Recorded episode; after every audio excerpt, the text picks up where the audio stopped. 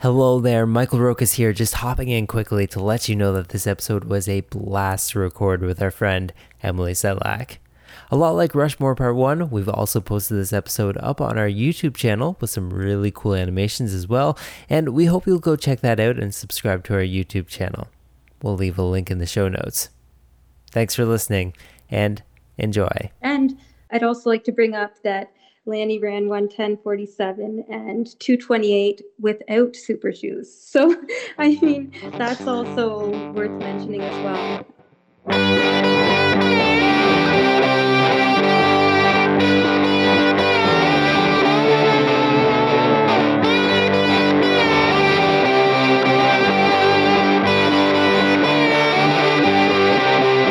Coming at you from the Terminal Mile World Headquarters located in Westdale, Ontario. Uh, this is Michael Rokas uh, back with you for another episode of the Terminal Mile Animated Edition. And of course, I am joined uh, by my co host uh, all the way in Dundas, Ontario, Paul Rokas.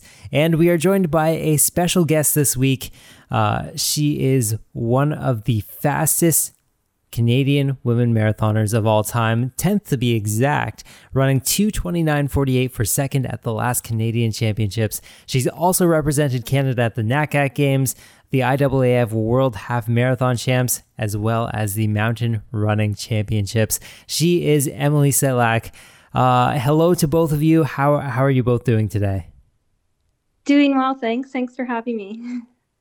Yeah, doing uh, doing well as always from Dundas. For those of us who, uh, or for those of you, uh, you who uh, have been following along, then you will know that uh, up on the YouTube page right now, uh, there is part one of this chat where we ta- talk with Reid Coolsaet about the Mount Rushmore of Canadian marathoners. So on the last episode, we discussed the two men entries uh, of of the Mount Rushmore, uh, which leaves two spots open for the ladies. And we thought it'd be great to have an old friend in Emily Sedlak back on the show. So Emily, this this first question is for you.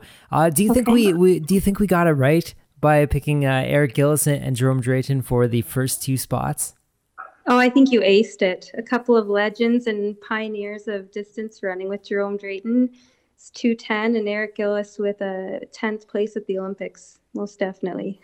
so, for those who aren't familiar uh, with the episode, uh, we will definitely wait here for you while you while you check out that other YouTube video.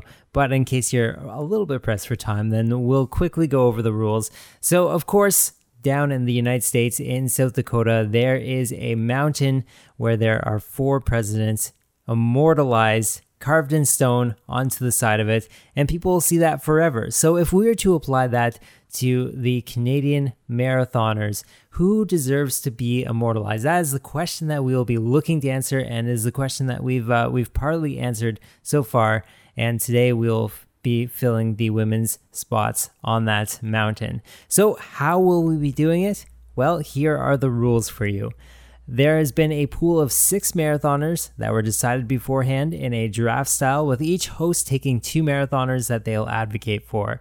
Each marathoner will be represented by an uninterrupted two minute argument with discussion and rebuttals to follow with the group.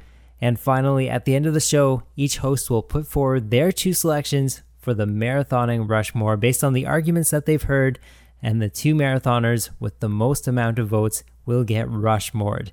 If there's a tie, we will pitch it to you, the listeners. So, best of luck to my opponents. Before we get started, though, uh, we last time we, we really went through um, the criteria that we are looking for.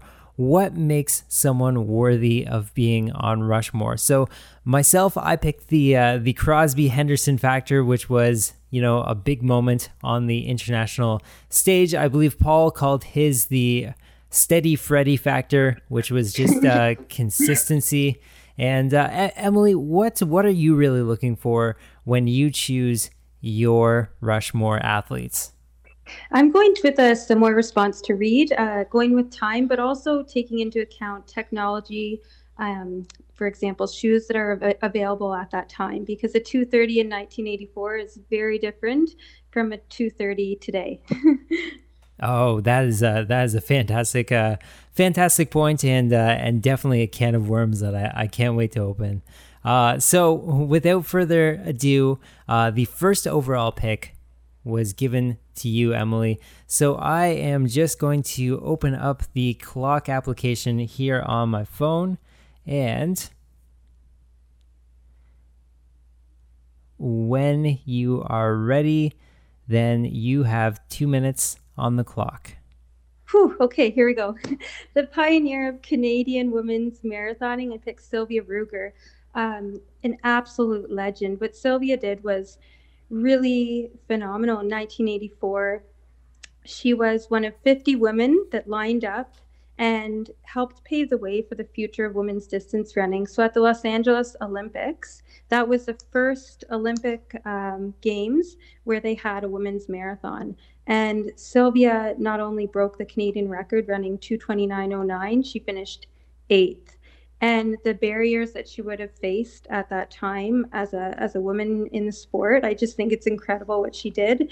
She then went on in 1985, a year later, ran the Houston Marathon, and uh, there must be something special in Houston, as that's where Malindi has her record as well. Um, she ran 228.36, and she held that record for 28 years. Um, what's also really unique about Sylvia, she really had a Sylvia, sorry, had really had a passion to make a difference in the sport and in the community across Ontario. She developed um, running and reading programs uh, and, and did a lot to help help communities and create change. So tremendous amount of respect for Sylvia in terms of what she did through sport and within the community.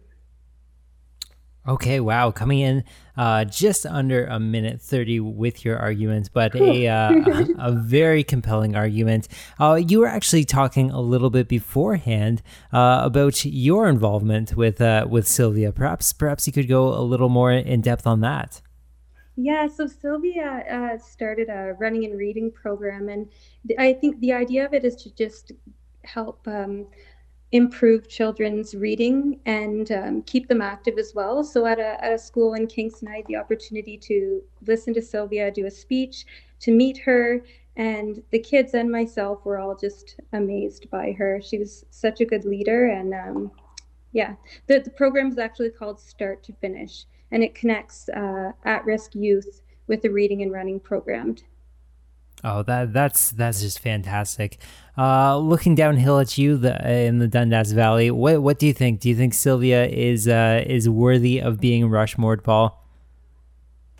Oh, I think so uh, for sure. I think Sylvia, you know, that two twenty eight thirty six um, in nineteen eighty five. That's uh, that's a really quick time for then. Um, I mean, and that's a Canadian record that stood for quite a while. It stood to uh, stood the test of time in a way, uh, as it was until 20, 2013 is when Lanni broke uh, her old record. But I mean, even now, 228.36. Um, if you look at our current group of Canadian women, that would be very competitive amongst them right now. Oh, um, oh, definitely. And to run that in 1985 as well. Yeah, Emily, you mentioned right off the top that uh, he, you were going to mention something uh, about shoe technology. Uh, perhaps that that's going to come a little bit later. But how much do you think that that plays into uh, your choice for for Sylvia for your uh, for your first selection here? Um, definitely. Like I, I, I don't know what a two twenty eight would would be the equivalent to today, but to do that when she did not have the same shoes that we have today. I mean, that would have to be worth what, like 225 or at least, I don't know, or or better. Oh, for sure. You know, uh, a lot of it is is speculation at, at this point, but uh, I think there there is a fair case that could be made uh, there. So uh, that was our, our first argument on the board. It was a it was a really strong one. Uh, we're gonna move forward with the uh, with the second pick in the in the draft board. Uh, we are looking at you, Paul. The clock has been reset, and we are going to press start right now. Okay, well, I am uh, going for a similar era, a little bit before Sylvia. I'm going with uh, Jacqueline Gareau. Uh, currently the eighth fastest Canadian all time, but she is perhaps best known for being the only Canadian to ever win the Boston Marathon. Uh, and she achieved that in 1980. Um, Boston seemed to be uh, the race for her. Uh, definitely the, some of the highlights of her careers. Um, just listing off some of her placings at Boston. Uh, the first in 1980, as I mentioned, and then she also had a fifth place in there in 1981. And then 1982, there's a second and another second in 1983. Uh, so, you know, she uh, she definitely uh, Boston uh, treated her well. She ran Boston well. Uh, another career highlight in there, uh, fifth at the World Championship Marathon in 1983 in Helsinki. Um, another big point in her career is she's the first Canadian woman under 230. Uh, her PB 229.27. Um, she set that in Boston, unsurprisingly. Um, and she set that in 1983.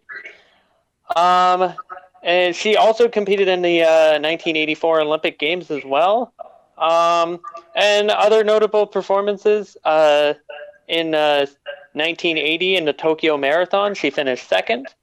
Um, very, she ran in marathons all throughout uh, the 80s and okay, had a very solid career. Lots of top top 10 finishes, and uh, overall enough, I'd say one of uh, a Canadian on Mount Rushmore.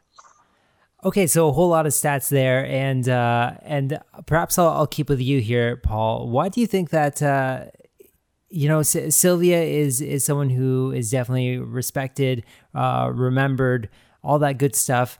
What what do you think Jacqueline um you know perhaps isn't quite as as remembered like she I I wouldn't say that she has the same notoriety of of other marathoners of that time uh, especially on the men's side. Yeah, I think um well for one thing uh she her Canadian record uh, did not last a uh, super long time. If uh, it would have only been, I believe, was 1983 that she ran under 230, and then uh, Sylvia would have run uh, her Canadian record. Um, that would have been 80, 85. Yeah. Yeah. So uh, may, maybe that might be it. That her record wasn't around for very long. I think you know she's definitely the Boston Marathon. Um, winning that definitely has made her a well-known name, but um, I, I think it's definitely the record, the long-standing record that that's the difference.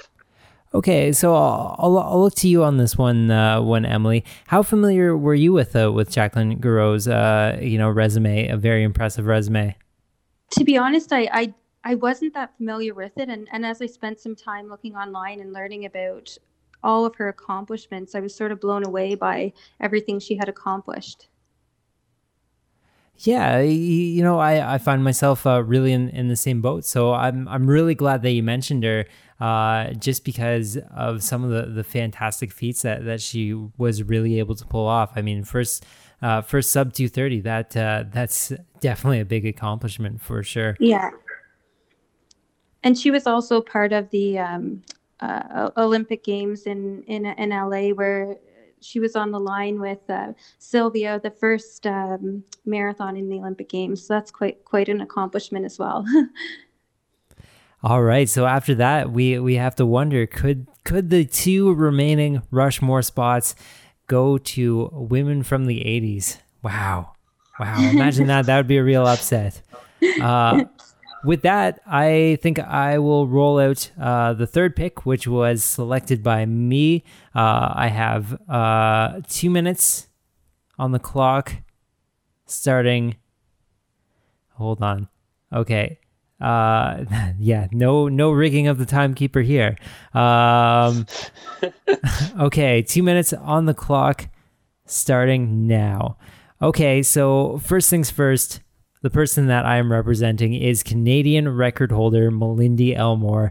And, uh, you know, there's a lot that could be said about her, but I will start with this 224.50. She's the fastest Canadian marathoner um, ever, and she's almost a minute faster than the second fastest time impressive even when you notice that the the second fastest Canadian marathoner of all time, even though it's not on the Athletics Canada ranking uh, yet, is Natasha Wodak. She is the national 10,000 meter and half mar or she was the half marathon record holder as well. Uh, so we're not talking just anyone in second place, but that whole minute and a half faster. That is definitely uh, something worth uh, noting. The only thing that that really is drawing uh, Elmore back is that she hasn't really had her Crosby moment. Um, but I, you know, I almost see this as a positive. Uh, she was a 2004 Olympian uh, as a 1500 meter runner, so you know she is a gamer. She has that that sort of strategy, and she looks to be a lock for the Tokyo 2021 uh, Olympic team. So, you know, making bets, I would bet that she could do something really special there. Perhaps you won't pick her today, but maybe two years from now, Malindi Elmore totally has a spot for that. You know, as I mentioned, only two marks, uh, but her two marks are 224.50 and 232.14. She has a solid marathon resume. Uh, one last point that I will bring forward is that, um, you know, people often look at those two marathon times. She's actually run two other marathons as well, too. They just came after really long swims and bikes.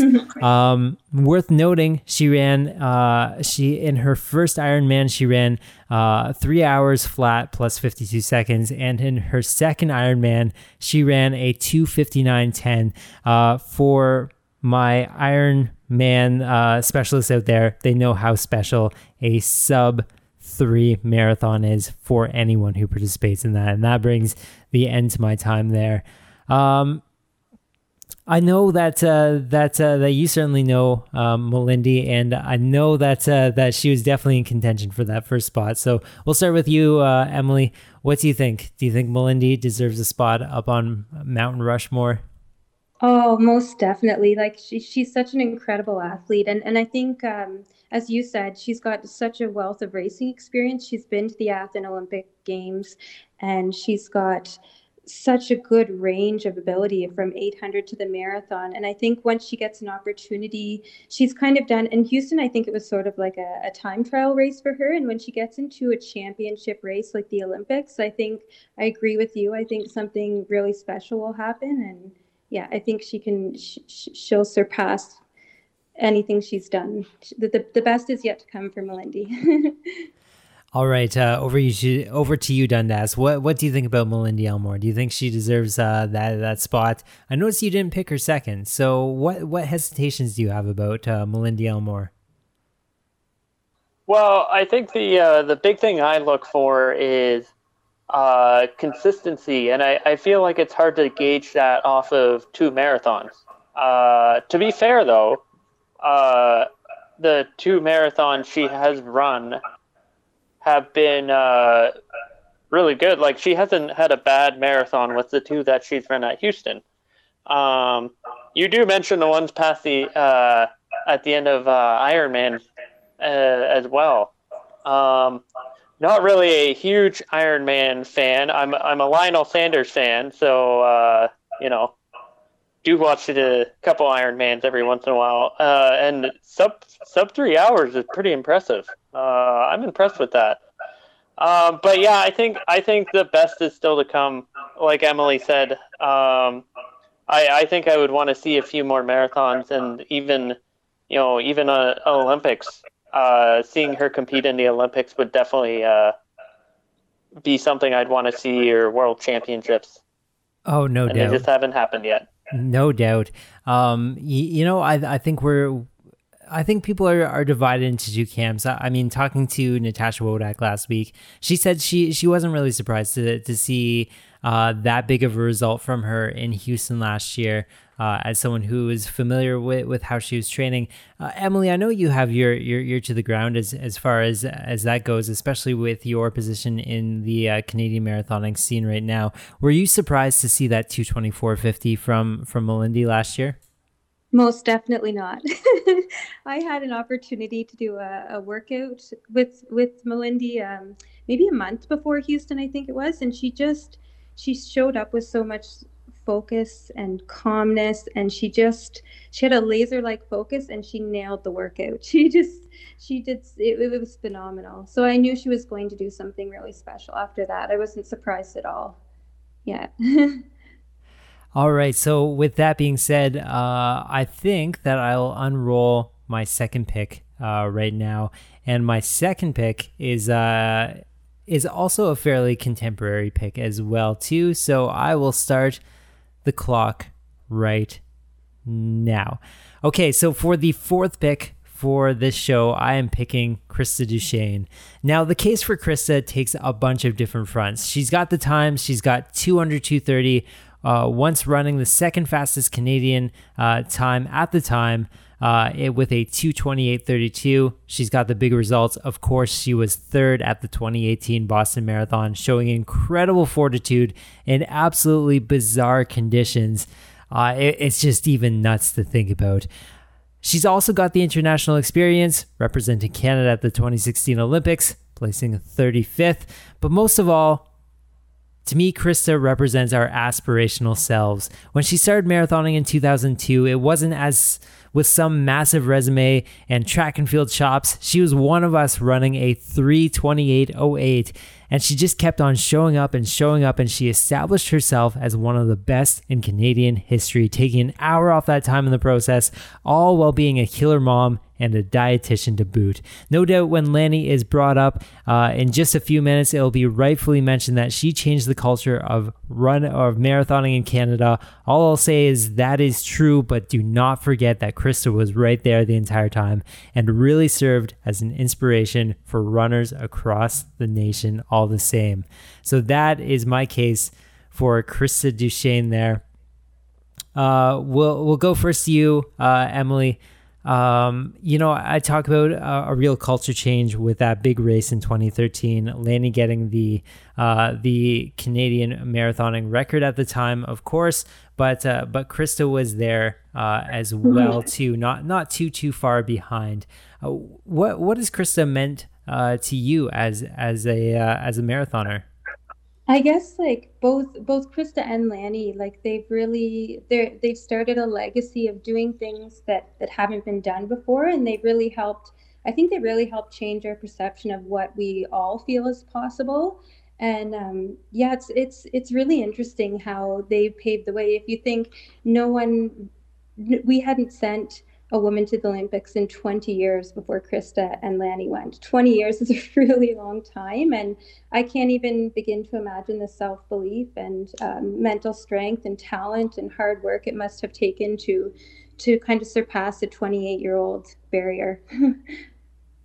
yeah, definitely. Uh, Paul, I know that that uh, that Krista was uh, someone that, that you had your eye on as well too uh, when we were drafting this and I kind of uh, kind of took that away. Uh, what what did you see in Krista? What uh, what makes her such an exciting runner to you?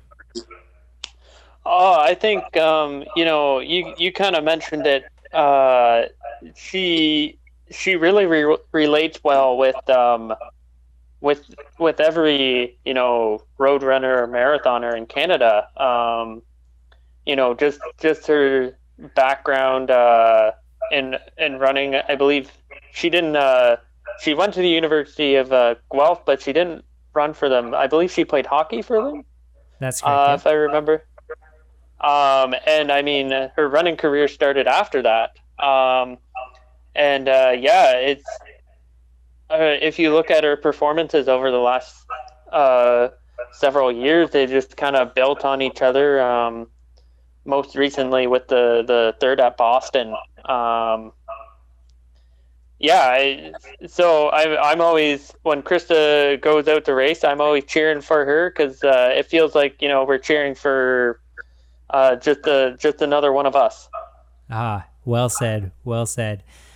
All right, so with uh, with that being said, uh, I will turn it over to you, Paul. You've uh, you've got the the fifth pick here and uh, I think we've uh, we've greatly we've greatly hinted at who that could be. But uh, I have my clock open, and I will start the timer right now. So I uh, picked Lanni Marchant for the uh, fifth or fifth pick overall. Um, as you probably could have guessed, uh, she is currently the fourth fastest Canadian uh, women's marathoner, um, with uh, a 228 flat. Uh, and she ran that in October 2013, and at the time it was at a Toronto Waterfront Marathon, and at the time it was a a Canadian record. Uh, Krista Duchene was also in that race as well. Um, and uh, yeah, I mean, she's a, a really exceptional uh, marathon runner, um, redefining uh, what Canadian marathoning was at the time. Um, you know, I, looking at her results, uh, she has lots of good results. Uh, fourth at Commonwealth Games. Uh, she ran 228 twice. 228 low twice, uh, both in Toronto. She appeared uh, at the Olympic Games in Rio, finished 24th. But I thing that stood out to me was she's a fairly consist- consistent marathon runner. You know, she's always running between 233 to 228. That seemed to be kind of the the range. Um, you know, always seem to have solid results and. Uh, overall, I think really redefined what Canadian men or Canadian women's marathoning uh, could do uh, in that in the 2010s. Um. All right. Uh, so at around one minute and 40 seconds, that was the case for for Lanni Marchant. Um, a real a real hometown uh, a real hometown hero for sure. Uh, not our hometown, but very close to our hometown. Uh, However, uh, there was a few points that, that maybe you could have thrown in there as well too. Uh, of course, she got seventh at, at the New York Marathon in 2016. Did she not? Oh yes, I, I had that written down. I forgot to mention that. Yes, uh, seventh at the 2016 uh, New York Marathon. I think what's what's always amazed me at uh, about Lanni is is just how how uh, vocal her advocacy is uh, for for the sport and for women in sport. Um, that to me has has really been been you know top tier, top notch there. Uh, she has really fought for for a lot of what she has, uh, and th- that move of running the ten thousand and the marathon was uh, was was pretty neat to see uh, in in Rio. Uh, going over to you, Emily, what what has Lanni meant to meant meant for you as as a runner?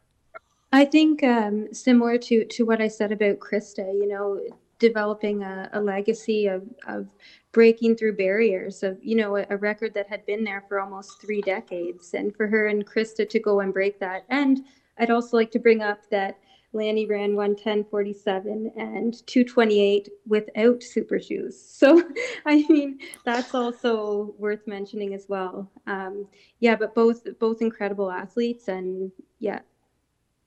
Is that a shoe take I heard? oh no, guys, we, we are reportedly we are anti take here. We are anti take, but I I feel like uh, I feel like that that's definitely fair in in today's uh, environment. Uh, yeah, no, just a, an incredibly impressive uh, athlete, and I I think that there is a good case that that could be made for Lanni. So with all that being said, that opens us up for the sixth and final pick, and that uh, that belongs to you, Emily. So I have the stopwatch open on my app, and whenever you are ready to go, I'll press start. Okay, this is a tough one because there's so many women that are running well right now, but I decided to go with um, Rachel Cliff.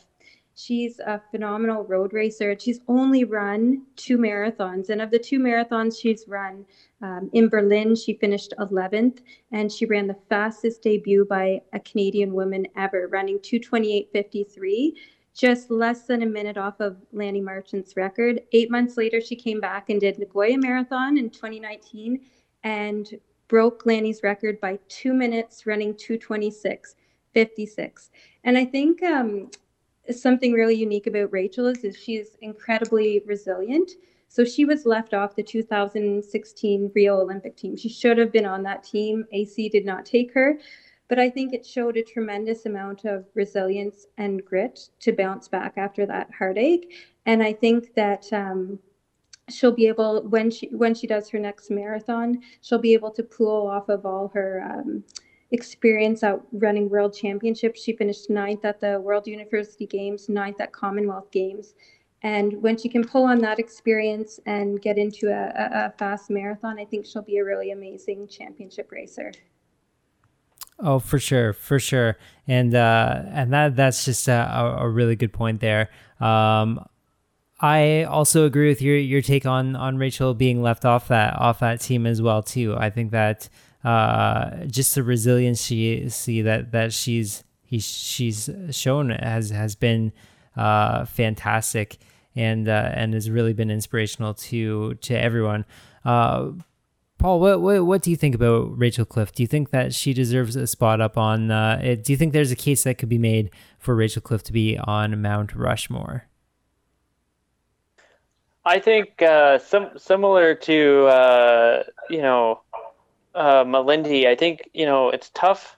It's tough with two uh, marathons. But that being said, Rachel's two marathons have been really, uh, really good. Uh, the you know in Berlin. Um, I I remember when she she ran that in uh, her debut in Berlin, and I, I don't know if it was surprising. I, I don't think it was surprising at all, actually. But you know, that was just uh, she ran that time, and it's like, wow, she's she's going to be a really good marathoner. Like uh, running a debut 228 um, is like lots of good things to come and uh, I mean, she she then backs that up with her second uh, second marathon, the the two twenty six fifty six, um, and uh, I mean, I, I definitely think there's there's lots of good good things to come in the future. Uh, maybe maybe if we have this show uh, two years down the road, uh, we we talked last week about Cam Levins. I think uh, Rachel Cliff would be in the same conversation two years down the road. Oh, no doubt, no doubt. Before we close up this uh, this episode, uh, you know, you, you mentioned that there are so so many people uh, that that could be mentioned as well. I d- I don't want to put anyone on on the spot here, uh, but you know, I'll I'll start you know with with someone who definitely could have been in this show as well too, and that was Lyndsay Tessier with her her ninth placing uh, at the at the last World Championships uh, in Doha. Uh, she's she's got the Canadian Masters record as well too, and uh, she she's just a, a, phenomenal phenomenal athlete. And uh, the fact that she is a teacher while she while she does it is uh, is just fantastic as well too. Uh, so you know I'll, I'll, go to you uh, next, Emily. Is is there anyone that that they else you think that that you'd like to mention? Yeah, definitely, definitely Lyndsay for her top 10 finish in Doha and uh, Dayna Pidhoresky as well. I think both of those women are, uh, and Kinsey Middleton as well. They're uh, every, uh, yeah, everyone. I hope I haven't left missed anyone there. Paul, was there was there anyone that uh, that you're thinking of? Um, I think the uh, I think Natasha Wodak deserves a mention with with that the second fastest Canadian time that she ran uh, yeah. just recently at the marathon project. That's uh, that's that's a pretty pretty uh, neat thing. I think that deserves a mention. For sure, yeah. Also deserving a mention is the fact that Natasha Wodak was recently on the Terminal Mile, which you can find on all major podcatchers as well as YouTube. A uh, little bit of a shameless plug there. Had to get it in though. Uh, for those, I mean, this is this is the terminal mile as well, so I think we can allow it. uh, yeah, I'll, I'll look to the executive producer, see what he says uh, about it. However, uh, before we wrap up this show, there is the most important part. Uh, of course, there is two spots uh, that we were looking to decide based off of these six runners mentioned today. This is going to be no easy task. So I am going to turn it over uh, to you first, Paul, and then we'll go to Emily, and then we'll circle back around to me uh, to see if we have any sort of conclusive results as to who we think the two spots should belong to. So we'll uh, we'll start with you, Paul. Well, I think uh, you know there's so many uh, women who Canadian women marathoners who deserve a spot up there, but I am gonna have to go with the marathoners from the '80s. I'm gonna have to go with uh, Sylvia and uh, Jacqueline. Okay, so now we're going to look at, at you, Emily. Who who do you think deserves to be up there? Yeah, I'm going to go with the pioneers of Canadian marathoning as well, Sylvia Ruegger and Jacqueline Gareau. Girl.